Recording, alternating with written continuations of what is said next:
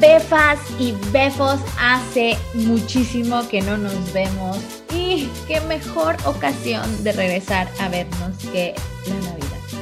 Yo sé que no para todos es lo máximo en la vida la Navidad, pero para mí no. Más allá de, de un tema comercial, de un tema de mercadotecnia, de publicidad o, de materialismo.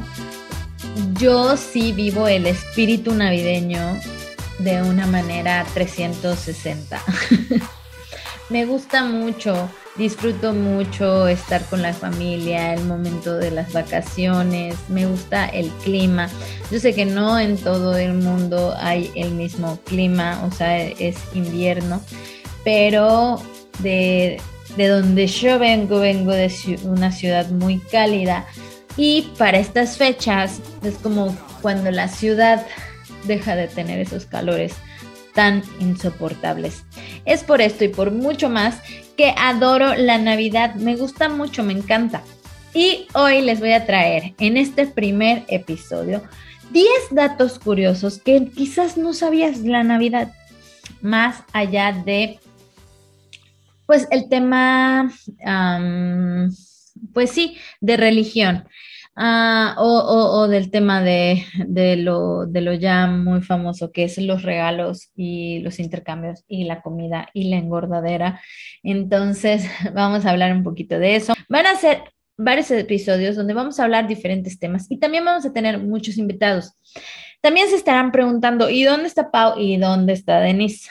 Pues quiero contarles que tanto Pau como Denise han cambiado totalmente sus vidas y pues tienen Pau un nuevo trabajo y Denny se mudó a Italia y ya estará aquí para contarnos todo. No hemos podido coincidir en los horarios, pero estarán en este podcast en los próximos episodios. Y bueno, vamos a empezar con el primer punto que me parece increíble y vamos para allá. El primer punto que quiero platicarles es que ustedes sabían que el pavo de Nochebuena es originario de México. Yo no lo sabía. Esto es muy nuevo para mí. En México, durante el siglo XVI, los aztecas fueron los primeros en preparar este famoso guajolote, así le decían, el guajolote.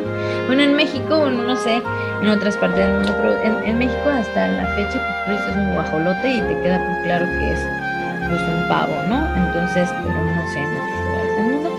Esto fue porque los aztecas lo comían y, y, Hernán Cortés lo probó y dijo, esto es maravilloso, tío, pero es que yo lo tengo que llevar a la madre patria. Entonces de ahí vino la tradición de comer el pavo de Nochebuena. Can't believe it, no lo puedo creer, oh my gosh. Vamos a el punto número 2. La canción de Jingle Bell, Jingle Bell, Jingle All the Way. Realmente esa canción estaba pensada para el Día de Acción de Gracias. Bueno, para los que no están muy eh, familiarizados con las tradiciones americanas, hablo de americanas por norteamericanas, más al norte por los famosísimos y queridísimos estadounidenses. Ellos festejan el Thanksgiving, ellos lo festejan el, creo que si no me equivoco, el último jueves del mes de noviembre. Es súper importante para ellos el Thanksgiving y los que viven por allá son de los Estados Unidos, pues nos podrán comentar acerca de sus tradiciones, pero desde lo que yo sé, desde mi conocimiento e ignorancia, sé que es muy importante, es una fiesta súper importante para este país, para los Estados Unidos. Entonces, bueno, esta canción de Jingle Bells, Jingle Bells, Jingles, es originalmente eh, estaba escrita para el Día de Acción de Gracias. Sin embargo, se convirtió en uno de los temas navideños más populares. Y sí, ¿eh? O sea, ¿quién no ha escuchado el famoso Jingle Bells? Y vamos al punto número tres. Noche de paz, noche de amor.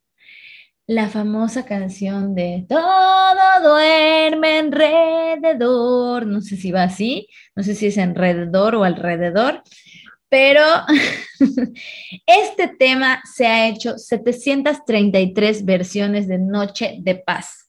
Sí, 733 versiones. Fue escrita por un padre que se llamaba Joseph Mohr, M-O-H-R, no sé cómo se pronuncia, Mohr, en Austria. Se inspiró cuando se le rompió el órgano de la iglesia, no su órgano, el órgano de la iglesia. También existe la historia de que un sacerdote la escribió mientras estaba en una iglesia de Austria. Noche de paz, noche de amor. Se han hecho 733 versiones de esta famosísima canción. ¿Cuál versión es tu favorita? Vamos con el número 4. Bueno, Papá Noel tendría que hacer 842 millones de paradas durante la noche de Navidad. Así es, señores. Ni Flash podría con esto. Según datos de UNICEF, en el mundo hay 2.106 millones de niños en alrededor del mundo.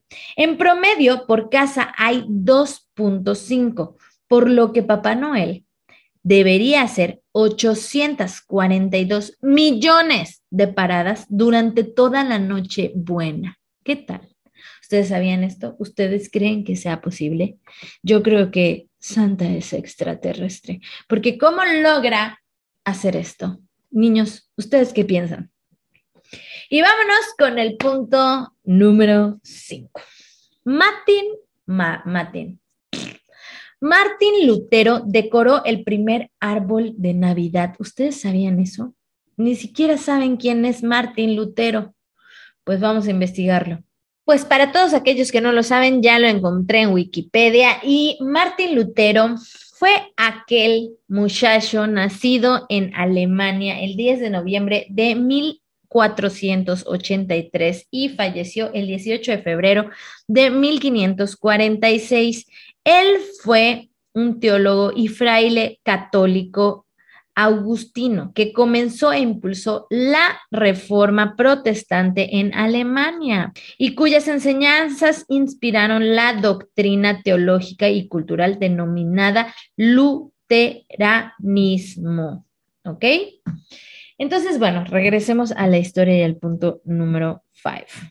El protestante Martín Lutero fue el primero en decorar un árbol de Navidad a ver brillar las estrellas entre las ramas. Un día él estaba parado viendo hacia las estrellas y vio entre un árbol y dijo, oh, qué bello es esto, cómo se vería un árbol si le ponemos lucecillas.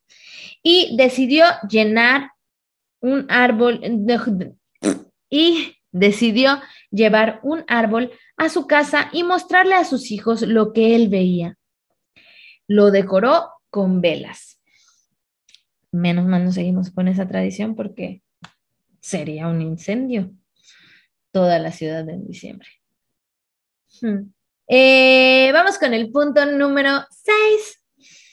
Bueno, regresando un poquito al número 5, cuéntenme ¿Cómo decoran ustedes sus árboles? ¿Qué color les gusta? Porque yo soy súper tradicional. A mí me gusta mucho mi arbolito de dorado, rojo y el color verde del árbol. Pero cuéntenme ustedes qué colores les gusta poner en sus árboles. Vamos con el punto número 6. La tradición de colgar medias para los regalos. A mí sí me, sí me llama la atención eso. Colocar medias para los regalos viene de los orígenes de San Nicolás. Este santo salvó a tres mujeres que se prostituían y para que dejaran de hacerlo colocó monedas de oro en sus medias mientras dormían. Oh my gosh. Cabe destacar que Papá Noel está basado en este santo. Oh, my God, esta historia me tiene en shock. Pues sí, o sea, ¿quién se iba a imaginar que los primeros regalos de San Nicolás los recibieron las prostitutas. ¿Qué tal? ¿Ustedes qué opinan? Vamos con el punto número 7. El 25 de diciembre nació Jesucristo. ¿Ok? Esto es, o sea, Navidad es Jesucristo. O sea, sé que ahora, este, pues ya somos menos espirituales y más materiales, pero realmente la festividad Navidad es por Jesucristo. En el año 350 de la era común, el Papa Julius I estableció la fecha específica del nacimiento de Jesucristo. Esto sí es bien importante, porque no existe un libro que diga que ese día nació. O sea, bueno, que, o sea, digo, de las antiguas escrituras. Eso lo decidió un papa muchos años después. Hay como una prox, pero eso lo decidió un papa.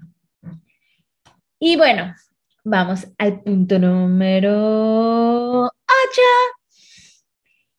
Besarse bajo el muérdago. Esa es una tradicional no tan latina, pero sí es más como del, de Norteamérica. Y no sé si en Europa, si vives en Europa, cuéntanos lo del muérdago. ¿Se te hace familiar? ¿Aplicas la del muérdago? Bueno, según las creencias del muérdago, protege del mal y cura la infertilidad, por lo cual varias parejas suelen besarse debajo del muérdago.